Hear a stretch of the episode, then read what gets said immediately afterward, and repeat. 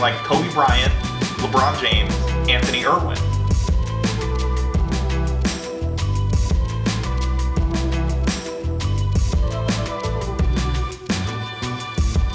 Like this guy here. His name is Fagan.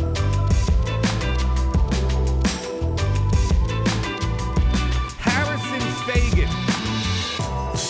Welcome, everybody, back to the Lakers Lounge. I'm Anthony Irwin. Today on the show, Harrison is out. He uh, hurt his groin, I think, looking out the window. So I am joined instead by Kirk Henderson of Mavs Moneyball. Uh, longtime friend of mine, Kirk. It always catches me by surprise how long we've known each other. Yeah, it's been uh, it's been back when you were with uh, Silver Screen and Roll, and Drew was in charge. Um, I was oh, one of those first times in Vegas where uh, we all kind of were just like happy wandering around the strip. Yeah, you know? I remember. I remember asking you verbatim. Wait, you're Kirk Serious Face? Uh, yeah. when, I mean, it's been like, what? I think it's been at least six, six years, maybe seven. Yeah. I don't know.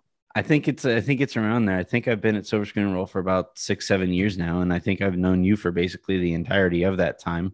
Uh, today's show, we are going to continue this uh, theme of talking to people who cover teams that I consider contenders with the Lakers, teams that the Lakers might see in the playoffs, teams that, uh, you know, are, are figure into the title conversation, some more so than others.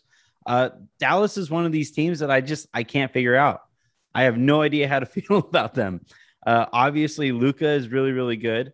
Last offseason, they went in a direction where they tried to add athleticism to try to, you know, be uh, a, a more serious defensive team. That didn't work out so well first part of the year. So they just decided, you know what, let's just go back to scoring way more than everybody. Uh, and then I think they've kind of stuck with more of that identity this offseason. How did you feel about the offseason that uh, the Dallas Mavericks had? So if you're going season by season, this offseason was fine. If you're going by sort of a big picture, what are they building towards? It's just another kind of quasi-stumble um, where they're paying for the fact that they got Kristaps Porzingis several years ago, and he continues to be their big offseason acquisition. Um, they don't really have anything they can do now. Uh, it, it, it, I think they're going to be, you know, we should talk, we should really expound on this. I think they're going to be a bear to play in the regular season. Mm-hmm. And I don't think they fixed a single playoff hole that they have. The question now becomes is, do those holes matter? Because Luka has only played the Los Angeles Clippers in the playoffs. Like, it's thirteen games of history, all of them against Kawhi Leonard. That is, that's one of the funnier stats in the N B A today. Mm-hmm. That this guy who has had some like legitimately great playoff moments, and every single one of those moments have come against the same team. Every yeah. single one of them. Yeah, it's, uh, it's it's like a nightmare to some degree, and because and they're uh, also I, like a really tough matchup for him. Like they're the worst, they're... like probably the worst possible matchup. Because right. the, the the Clippers, if you if you know if we go back a couple of years where the Clippers uh, signed Kawhi and Paul George, they signed Kawhi and Paul George as a counter to the Lakers, and if they're designed to beat the Lakers, the Mavericks are a beta version of the Lakers in terms mm. of their uh, their pairing, um, mm-hmm. where they have a uh, like a multi-talented, yeah, yeah, two mm-hmm. stars, not as good as either either guy, but so if, if they're designed to beat the Lakers, of course they're going to beat the Mavs. Yeah, I I think for me the biggest reason I can't really place the Mavericks is I don't know what kind of a season Kristaps Porzingis is going to have. Not me like, that, like that's just he's the most enigmatic, I think, player in the N B A right now, where he was at one point, you know, they, the the unicorn was the label thrown around with bigs that who, who can do all the things that uh, Porzingis could do back in the day.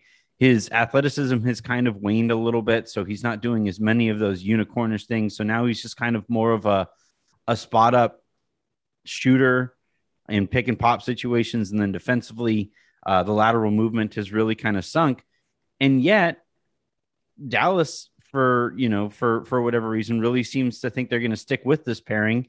We're, we're, we're still going to wait and see whenever Kristaps really, you know, taps back into the talent that they that he had when they first traded for him, and and the idea of Porzingis, the question becomes, like, is the idea of Porzingis, is that is that like, when will the idea of Porzingis match the reality of Porzingis? And and I mean, and if so, can Dallas address any flaws in the roster because of the distance between the idea of Porzingis and the reality of Porzingis? I mean, he's basically the X factor. So let's let's just kind of go through things with him. So last year, more or less, if you listen to the narrative, and it's a narrative that I espouse constantly, he had a pretty piss poor season. Then you look at his numbers, and he had his most efficient season by a country mile. He's he was mm-hmm. twenty and nine. He'd only played forty-four games.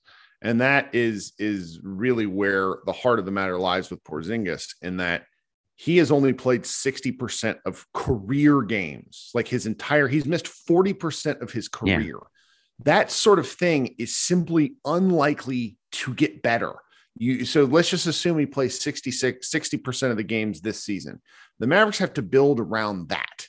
And when he's on the floor, can he be anything like he was in the nineteen twenty season? So um, I talked with, uh, gosh, what's his name? He writes for your site. Um, the, the, the doctor, uh, our physical therapist. Yeah. Mm-hmm. He basically told me at one point that, you know, if you look at Porzingis's combined injuries, the last several years, he tore an A C L in one year and then tore meniscus in the opposite knee the next year. So he told me that it's not really a surprise that Porzingis doesn't have a lot of confidence in his body. And then you roll into last season, which everyone knows, you know, the Lakers dealt with this. Absolutely.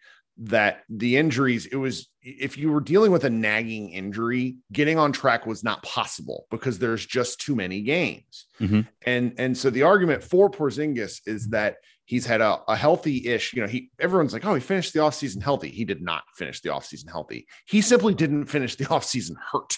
Like there was mm-hmm. no specific injury. He just needed the time, you know, he was worn down and uh, kind of immobile. And so the, the argument is that if he can show some increased mobility, like even a little bit, then the Mavericks are probably going to be in a better place, because they fell from seventeenth in the league in defense on in nineteen twenty to uh, twenty-first in, in defense, or twenty-second, something like that, last season. And that was enough to make them, you know, it, it was just a, a, a small enough drop to make them fairly easy to attack. Uh, Porzingis got scored on sixty percent at the rim, which is terrible for a seven three yeah. guy. If he can get that down to kind of his career average around of, of upper forties, like low fifties, the Mavericks are simply going to be better.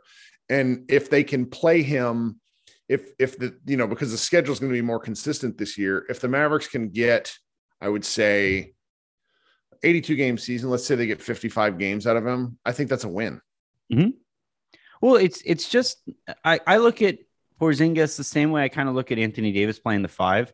You just need enough reps so that when you go to those lineups that Luka and Kristaps uh, should really take advantage of other teams against, they have enough reps to be able to do that.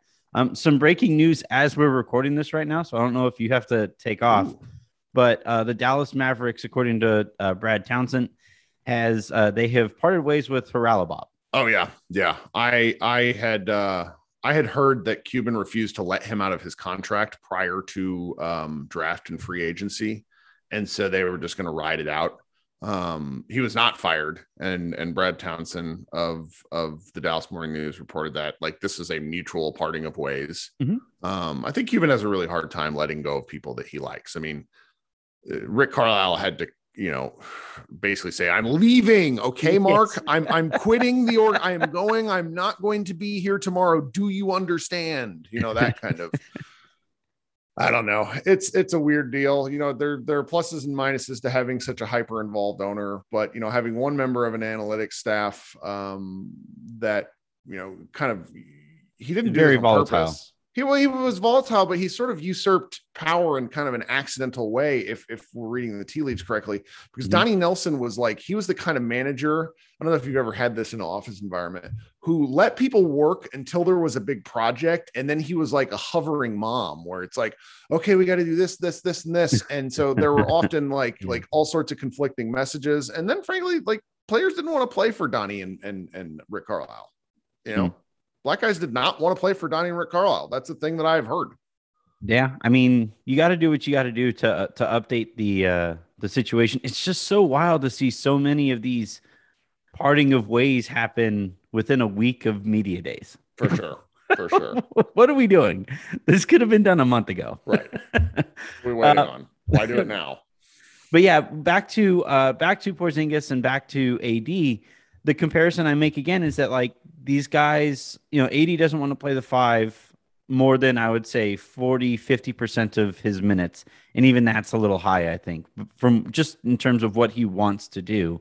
Mm-hmm. The question just becomes, like, how much, like, what does that percent, percentage have to be in order for the Lakers to get enough reps so that when they throw that fastball, it's one hundred two with motion yeah. and not like ninety-eight and kind of flattening out, you know?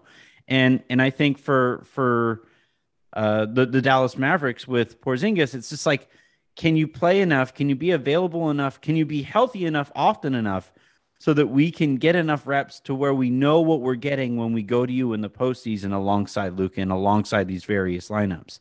And, and I think that's kind of sort of on top of the identity identity crisis that I think they had last year. I think that to me is is the one thing that's really uh, that needs to happen for the for the Mavericks to be really fully unlocked.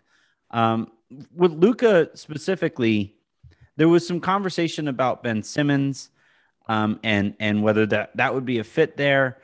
Uh, if his price gets suppressed enough, maybe Dallas figures into that conversation. I, I have no idea, but but the the the conversation about it, I'm not really interested in whether or not Simmons winds up there. Is like, well, it wouldn't necessarily work because Luka doesn't want to give up the ball. He doesn't want to give up the power of of having the ball in his hands, and Simmons kind of sort of needs the ball, yeah, um, in a, in a secondary at least uh, role to to really blossom alongside Luka. Is that, are we heading into a situation here where, like, Luka needs to realize, hey, the Harden ball doesn't really, it's great in the regular season, you're an incredibly efficient player, but come postseason, that makes us a little too one-dimensional? Do you think he'll he'll recognize that, or do you think that's even a problem? It depends which way you approach it from, because let's just keep in mind that the twenty-one, twenty-two year old player who looks like he's related to Adam Sandler in terms of his build. Like, he has no physical, like he has no has a similar jumper too. Like, yeah, I mean, he, he has like, he has thick ankles. He has no definition in his arms. At one point he wore an undershirt as an ode to bloggers everywhere. And yet this guy rolled into a seven game and, and thirteen games against the Clippers in the playoffs. He's averaged thirty-three point five points, Eight point, uh, or I'm sorry, eight point eight rebounds and nine point five assists. Been the best player in all of those thirteen games, all thirteen. Basically. And so, as he's never once been in prime shape, and it's he's young, so you get it.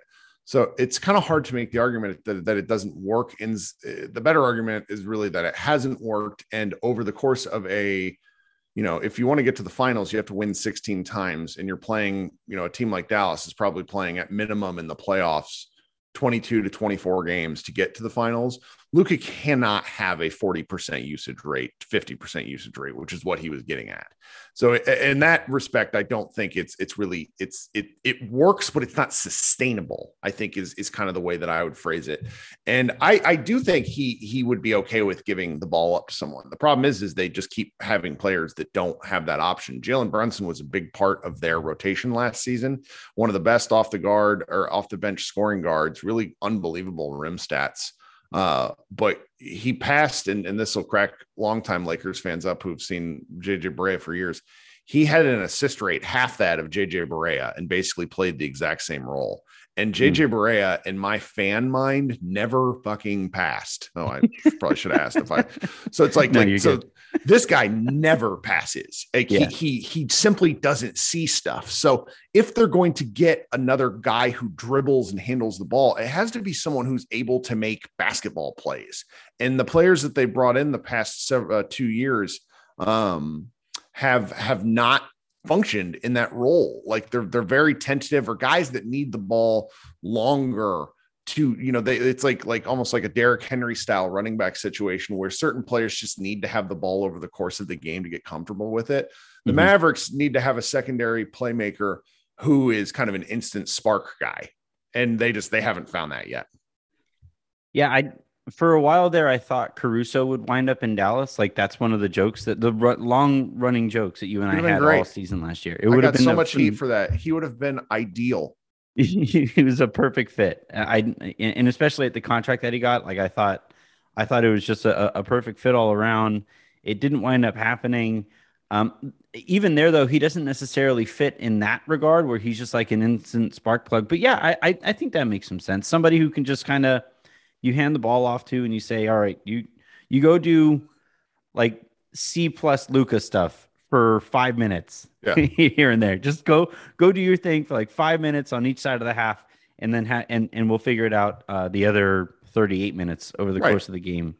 And and uh, it's it's kind of odd that they haven't found that guy, because like that's the kind of player that Real Hooper Twitter says is always available. Like they're mm-hmm. always complaining that this Real Hooper hasn't been signed, and that seems like like Luke, Dallas needs a Real Hooper. Like, yeah, I mean they they signed Trey Burke to a hilarious contract after he played in the nineteen twenty bubble, where he just lit the Clippers on fire for like three out of the six games.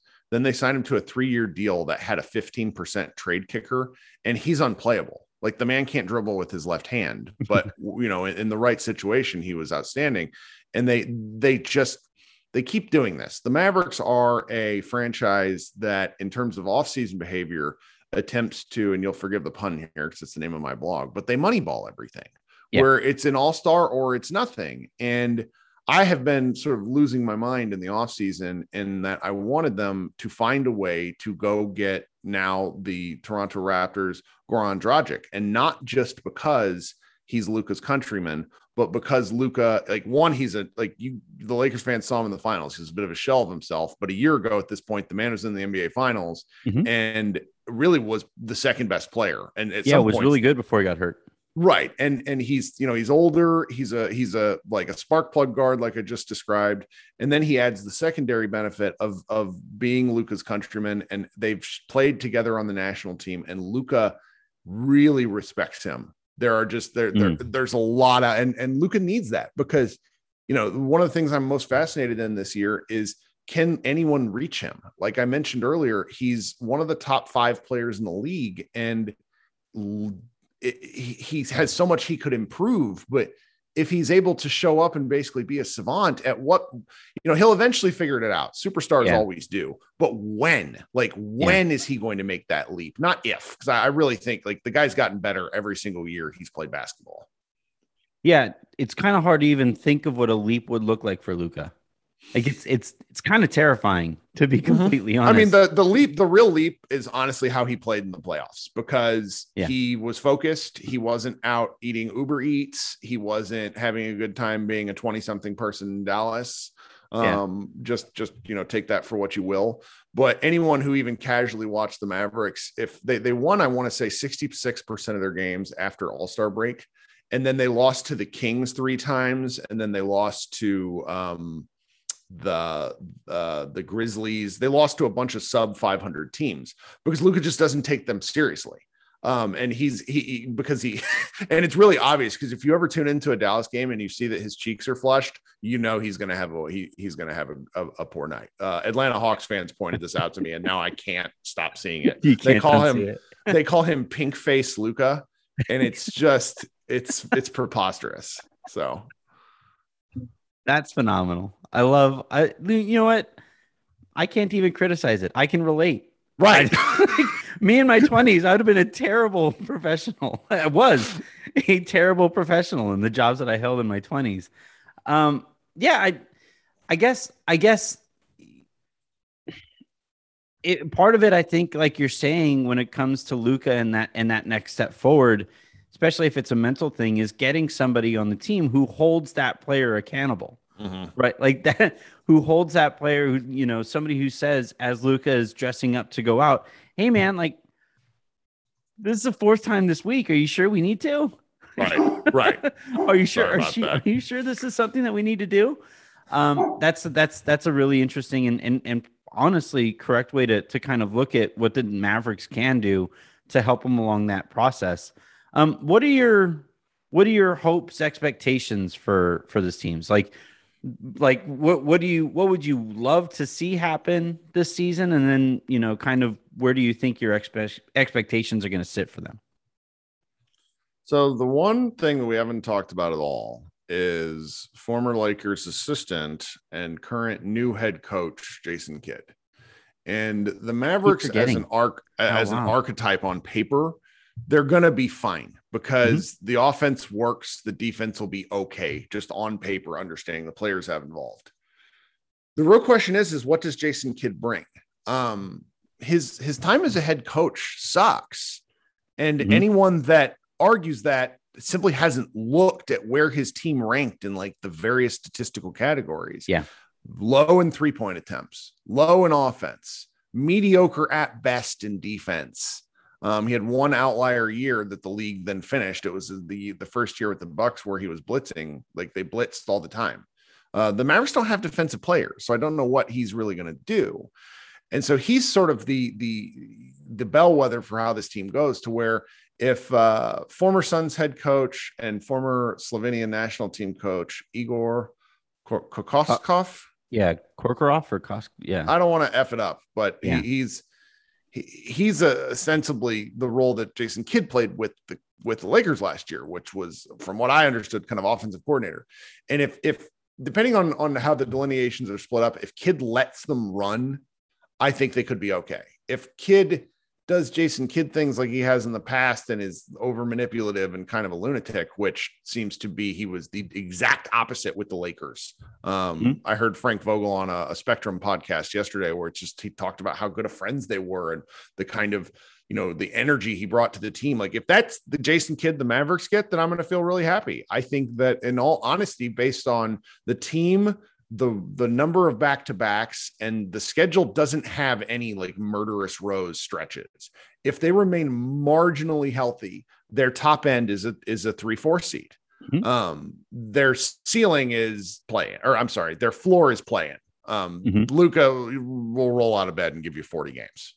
So uh, Koskakov is the there coach that you're talking about. And, um, and yeah. And, and so, Kidd is fascinating to me because, like you're talking about, you have the statistical information that is right there for anybody to Google in regards to uh, Jason Kidd as a head coach, that kind of un- all of his teams underperformed. And um, and yet you have players saying, like, you know, Jared Dudley is out there, who is now on your staff. So maybe he was uh, putting a little extra work in, but Jared Dudley is crediting Jason Kidd for developing Giannis. And yet, you read the Giannis book, and, and uh, it is not exactly a, a positive picture of of what Jason Kidd did in his time as a coach. When you talk about the man, uh, manipulation stuff, the way that he interacted with the people that he worked with, and and constantly tried to slide up the ladder, and and and was maybe more focused on that than than the actual coaching part of this stuff. But the Lakers,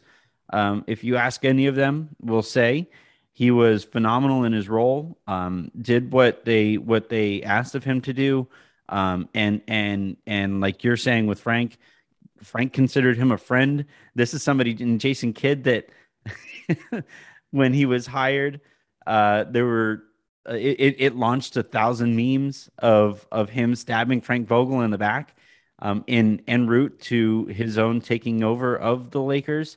And and so I don't know. I don't I don't know how to analyze that dichotomy that yeah. is Jason Kidd. And it's gonna fall somewhere on that spectrum where he either reverts back to, now that he has power, now that he has the role that he's been looking for all these years, he reverts back to bad habits, or he learns from the habits that he built as he earned this latest position. I don't, no. I don't know how that's actually going to go. And, and I think, yeah, when you're considering the kind of coach that he's replacing and what Rick Carlisle brings to the table over the course of the regular season, like, if Kidd reverts, that's, that's not great for Dallas. But if he is capable, and if Koskakov is a good offensive coordinator, good enough tactician to make up for some of what Kidd is lacking in that regard, then Dallas might improve it, yeah. as a coaching staff. I don't. It's, well, they it's don't have any move. defense to fall back on. So if their yeah, offense stinks, it's going to be very clearly like, oh, okay. And and I don't know. It. the Mavericks are such a, I don't know if I'm willing to share. You know what? Hell with it. Lakers fans and anybody that that is in business will appreciate this take. I referred to the Mavericks as the the the like the the basketball version of the Peter Principle, and and the Peter Principle is a business concept where managers mm-hmm. will only rise to their level of incompetence.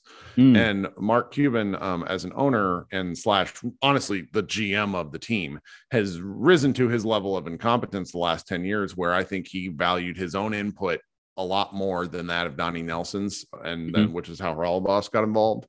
And the Mavericks have failed up in a lot of circumstances. You know, the they convinced um, the the team concept. Both both Donnie Nelson and uh, Haralabov convinced Mark Cuban to trade up to get um, Luka uh, Luka Doncic. Mm-hmm. That's the only thing that has really mattered over the years. You know, you, mm-hmm. Porzingis. Our discussion about him earlier aside, I think. You know, when a superstar is on the market, if you have a chance to get a superstar, even one that, because if anybody's on the market, it's usually because of a team having an issue, like, or a guy wants out or the player has an issue. And mm-hmm. I wasn't a fan of the move at the time, but I understand it. And so it's like, of those things, the Mavericks are in a place right now where they, they just need to, to get over a hump, whether that's first round of the playoffs or what's next, and figure it out. But by changing, you know, so much with the front office and the coaching staff, if they get off to a rocky start at all, who, since the players are all the same, it's going to be the new people that take the uh, that take the mm. brunt of the, the criticism. Mm-hmm. Yeah, it's it's interesting. Uh, I like I said, there are there are some teams that I think I have a decent feel for. Right, like I I think the Nuggets are going to be good. I think the Nuggets are going to be just fine until Murray gets back, and then Murray gets back, depending on how healthy he's going to be. I think the Nuggets are going to be a really good team.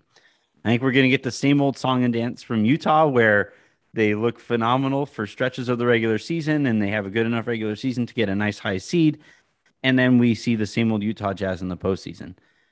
But the difference to me with, with Dallas is Luka is so much better than even Donovan Mitchell and even Rudy Gobert. And, and, and I think he's capable of having a kind of like Jokic type impact, um, where he's such a savant offensively that you take whatever happens on defense, and, and it, it, and it gives Dallas a great floor, but what, what can they do to raise that ceiling? And I think if they figure out over the course of the season how to raise that ceiling, and I think they tried by surrounding him with more athleticism to make them a more serious postseason type team. Um, if they if they get that balance more correct than they did the first time around, I think Dallas is going to be really, really good. It's just difficult to do that, like you're talking about, with a lot of the same pieces. And so I, I don't, um, yeah, I, I I'm looking forward to seeing what what they can possibly do, and I'm looking forward to seeing how these two teams match up. I think it's a pretty bad matchup, like you're talking about, because If if a team like the Clippers is built to beat the Lakers, then it's kind of difficult to see how like a, a, a lesser version of the Lakers beats the Lakers. But Luka could also just go off. It'd be a really fun, like, it'd be a really fun offensive series. No yeah. one is guarding anyone in that no. series. Like he could, like he it great. wouldn't surprise me at all if if in a in in a series against, you know, between these two teams, Luka winds up being the best player. Like it wouldn't surprise me, and that's with LeBron James, that's with Anthony Davis, and I guess now Russell Westbrook. It wouldn't surprise me if Luka walks. You you you watch that series and you say, "Holy crap, Luka has arrived, arrived." That kind of arrived, and um and it's because of what we've seen from him in past postseasons. So mm-hmm. I, I I can't wait. I can't wait to get the season underway. I can't wait to see what the Mavericks do this year with Kidd, the new coaching staff. Hopefully, a more aligned organization. It with Haralabov going, do you think that noise is, is gone? Do you think they just that that helps hit the reset button on all of this, or or or do you think there'll be some lasting impact from that power struggle that that seems to have occurred all, all last season? So we don't know. So the Mavericks hired as their as their ostensible G M Nico Harrison, who was a former Nike exec, and I think mm-hmm. he played I can't remember where he played college ball, but he's like a well liked guy. Yeah, well lauded um, hiring when they did it. And, you know, they, they hired both Kidd and he to, to give a, a new kind of look to the front office. Now, the question that I have about their, their long-term success is, how involved is Mark Cuban? Um, Mark Cuban has been very involved in just about everything for a really long time. I mean, longtime Lakers fans will remember him in an attempt to convince Mavericks fans that we should give a shit about his salary cap and the, the payments and the salary tax and yada, yada. He used the example of suggesting that the Lakers should amnesty Kobe. And I use that in an article of just like long time list of dumb stuff Mark says, because he's trying to win the news cycle, yeah. and he pisses everyone off. Like, yeah. Players and agents remember that stuff. And so if he can take a back seat at all, and if Jason Kidd is, is able to you like leverage the fact that he's well-liked, and, and same with Nico Harrison, then the long-term outlook for the Mavericks, I'm very positive about. This season, I'm just, it feels very health dictated because the team mm. is fine.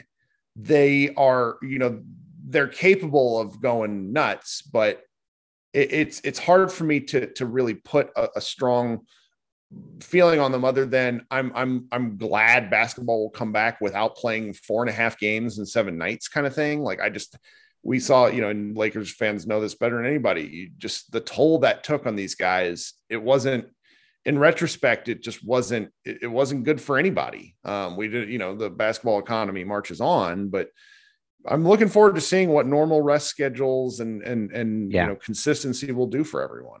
Yep. I'm, I'm with you a hundred percent there. I'm, I'm really looking forward to next off season when I get a full month of all of August to uh-huh. just decompress from the last twenty-four months. Well, Kirk, this was a lot of fun. Uh, you can find his stuff at mavs moneyball dot com. You can find uh, his show. He does some great live shows uh, for Spotify Premium, tw- uh, Twitter Spaces, all that stuff. Has one of the better podcast names out there in, in uh, Kirk Your Enthusiasm. it's, it's, it's phenomenal. Um, I wish I could have done some kind of a pun and did not just named it the Anthony Irwin Show, but, you know, here we better are. Better off Fred.